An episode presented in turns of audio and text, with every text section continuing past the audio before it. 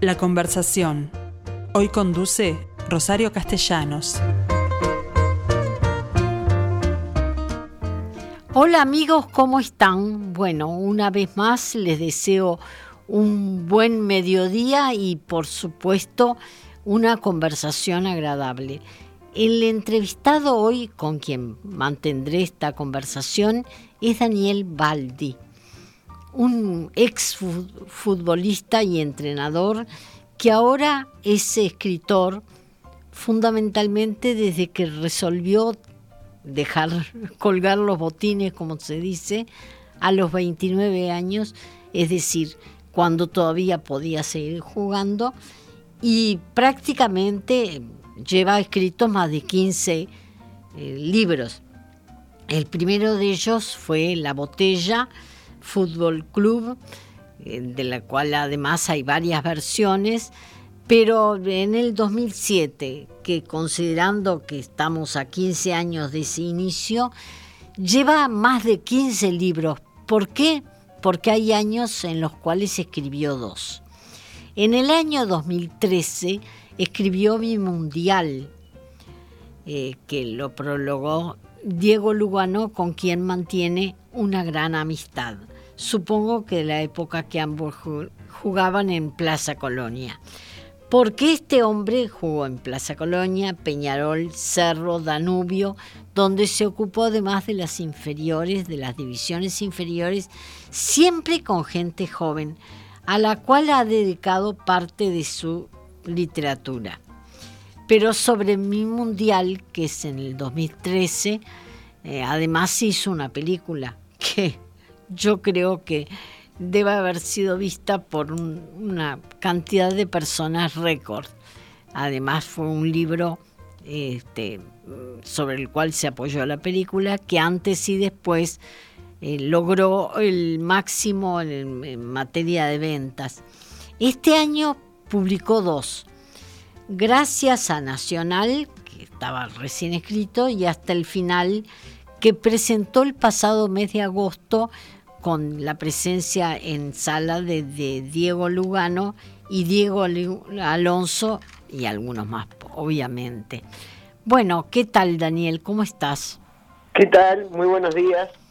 Padre de tres niños, porque tú no estás acá hoy porque te tocó llevar a tus hijas al colegio, ¿no? Sí, sí, sí. Estoy en, eso, en esos viajecitos en este momento, sí pero muy, muy contento de, poder hacerlo también. Yo decía que dejaste el fútbol antes de que se cumpliera la edad, a los 29 años, antes que se cumpliera la edad límite en que el fútbol te deja, lo deja al jugador, ¿no? ¿Por qué, ¿Por qué te pusiste a escribir? No, en realidad, este, yo publiqué libros eh, siendo futbolista en actividad. Eh, de hecho, yo me retiré del, de, la actividad profesional del fútbol, aclaro esto porque sigo relacionado con el fútbol, de hecho hoy día soy gerente de la Fundación Celeste, que es la... claro, después vamos a hablar de eso también. Y, y me retiré en el 2011 y mi primer libro, La Botella Fútbol Club, lo publiqué en el 2006, o sea, mm. estuve cinco años compartiendo... Este, Las dos actividades. Sí, sí, sí, sí y pero no, no, no fue que me puse a escribir de grande, de hecho creo que sería muy difícil comenzar a escribir de, de grande y, y, poder este, adquirir el, hábito, y no, digo imposible, ¿no? pero es difícil, es algo que, que a mí me acompaña la, la, la literatura desde la infancia, yo empecé a escribir, yo empecé a leer en la escuela, este, me convertí en un asiduo lector en, la escuela, gracias a, la insistencia de, mi madre, sobre todo, maestra mm, ella. Mm. Y después en el liceo sí incorporé el hábito de la escritura, empecé a escribir cuentos, me gustaba hacerlo, por ahí era esporádico, no tenía una práctica diaria de eso como por ahí la tengo hoy día, pero me gustaba mucho escribir y mi, primera novela, que pensé que iba a escribir un cuento más, la, la, la logré realizar en, en cuarto año de liceo, en el año 97, así que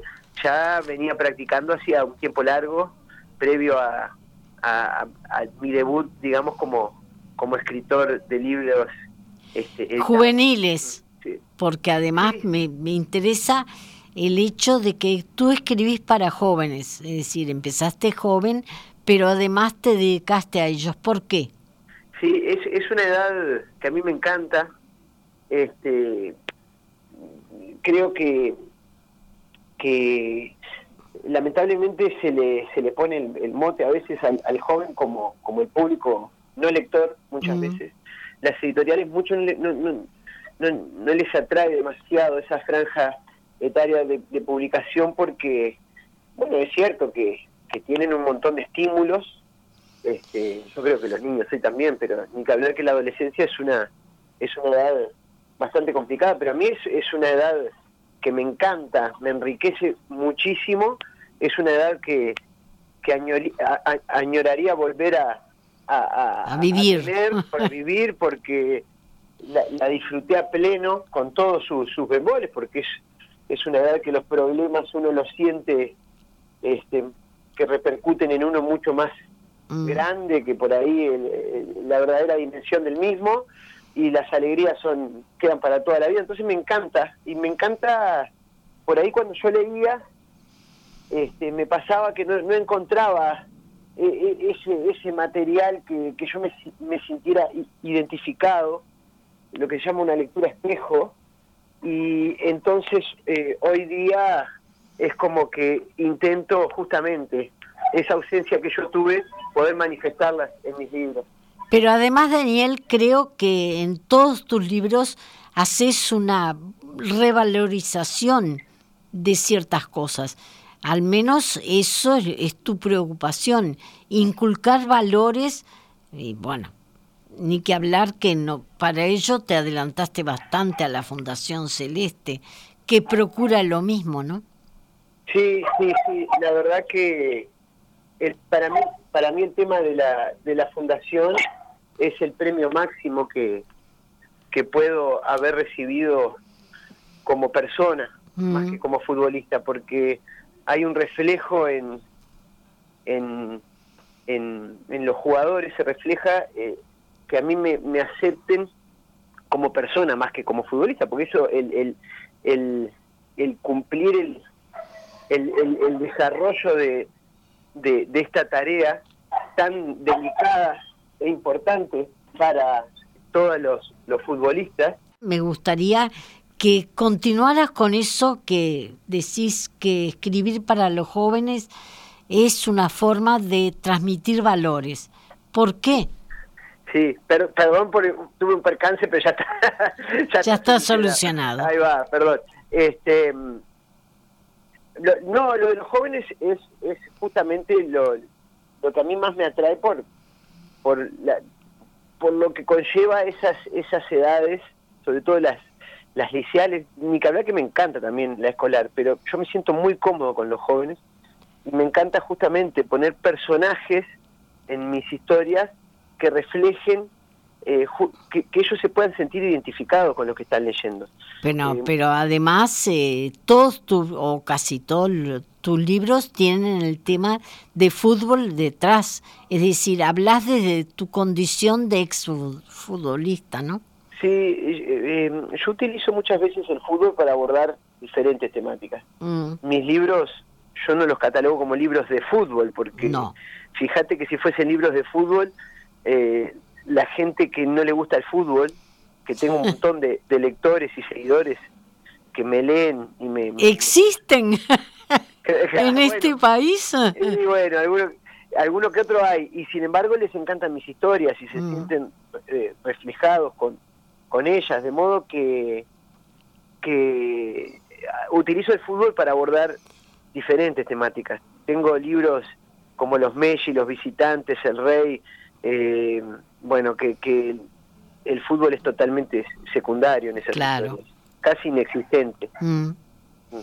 Pero en la botella o en, en, gracias a Peñarol, gracias a Nacional, que por suerte existe el gracias a Peñarol anterior, yo he aclarado muchas veces que soy mancha, pero bueno, la última es hasta el final la que presentaste en, en agosto, que es nada menos que un director técnico al que se enfrenta a una encrucijada brutal, ¿no?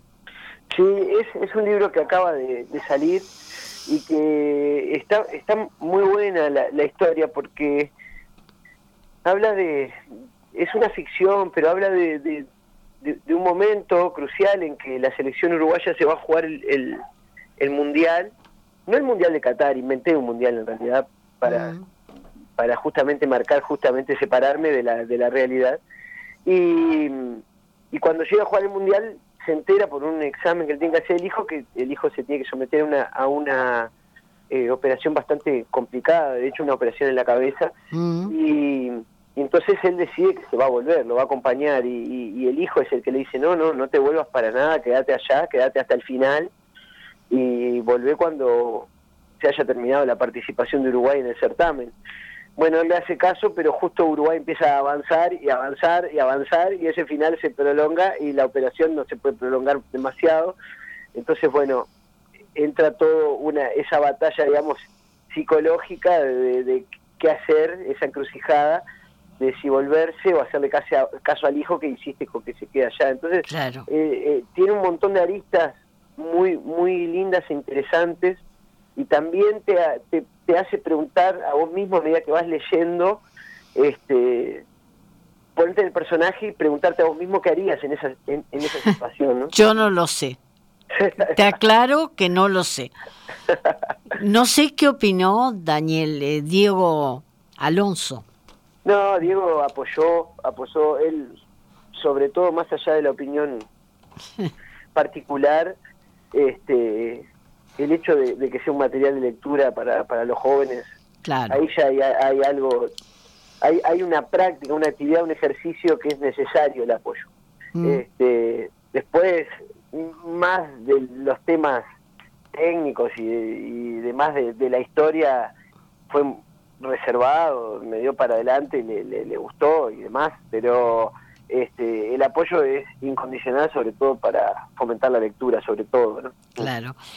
Pero además eh, creo que tú sostenés que a un jugador de fútbol muchas veces se le exige más que a un ser humano o se olvida su condición de tal, ¿no?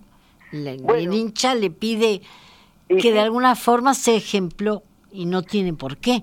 Y sí, sí, sí. Ah, eh, eh, ojo, esto sabemos que es así, los, mm. futbolistas sabemos, no, no, no hay nada nuevo, pero sin duda, que no, somos seres humanos que tenemos emociones, sentimientos y nos pasan cosas en nuestras vidas que pueden llevar perfectamente a condicionar un, rendimiento, un momento, pero este, eso, bueno, obviamente no, no, no es visible y tenés que rendir fin de semana tras fin de semana. nadie, nadie te va. Pero tú, a, tú te hartaste de eso.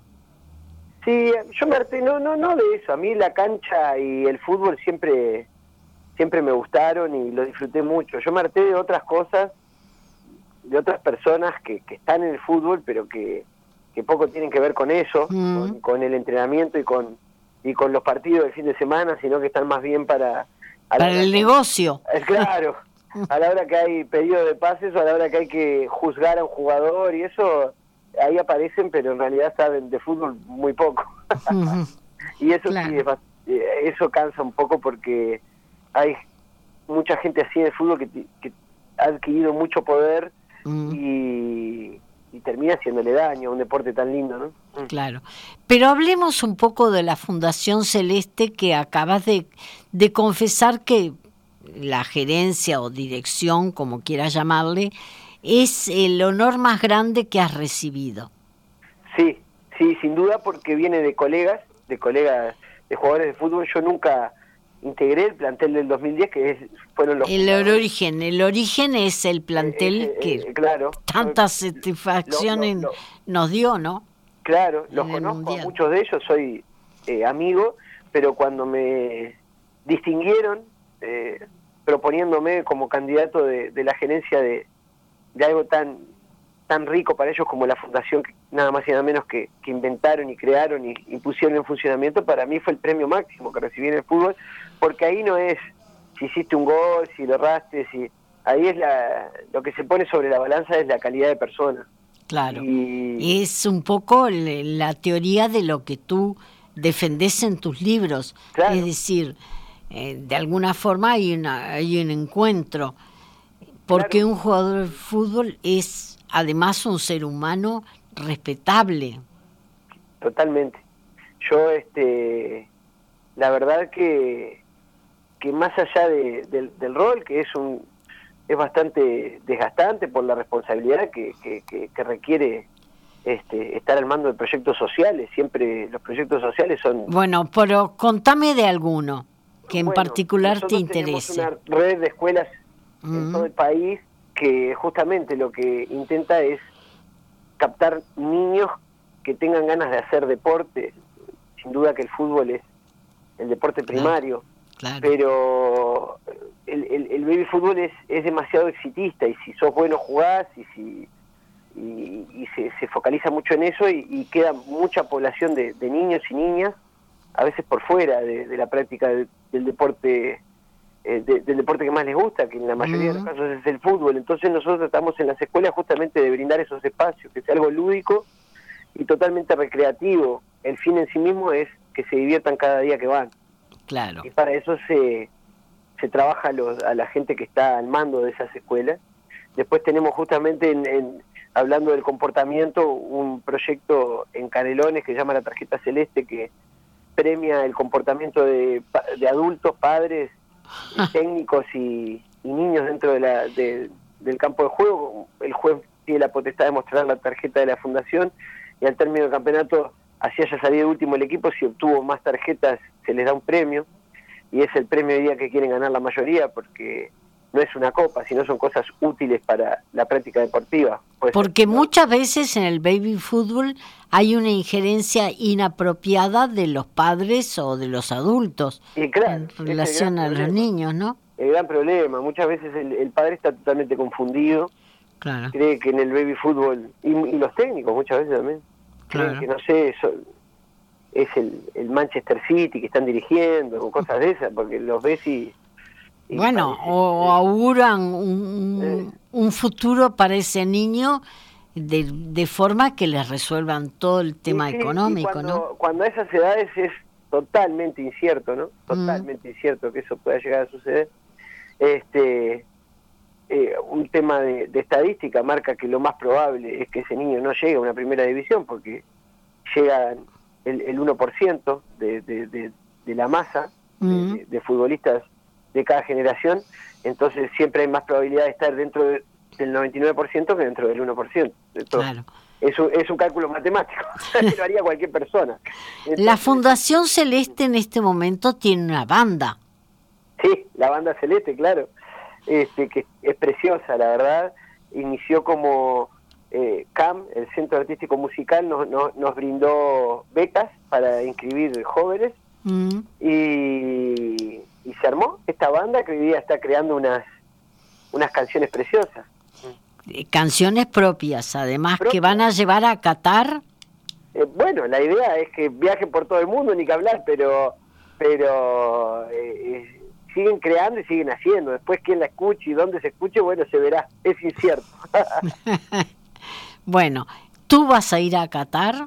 No, no voy, no Al menos por ahora no, no está dentro de los planes. Así que no vas a representar a la fundación en ningún sentido. la represento acá, que es donde tenemos los, los proyectos más que nada. Claro. Bueno, Daniel Baldi, muchísimas gracias por esta nota. Te libero de forma que puedas llevar a tus niñas al colegio. Bueno, muchísimas gracias y un abrazo enorme. Lo mismo para ti. Gracias.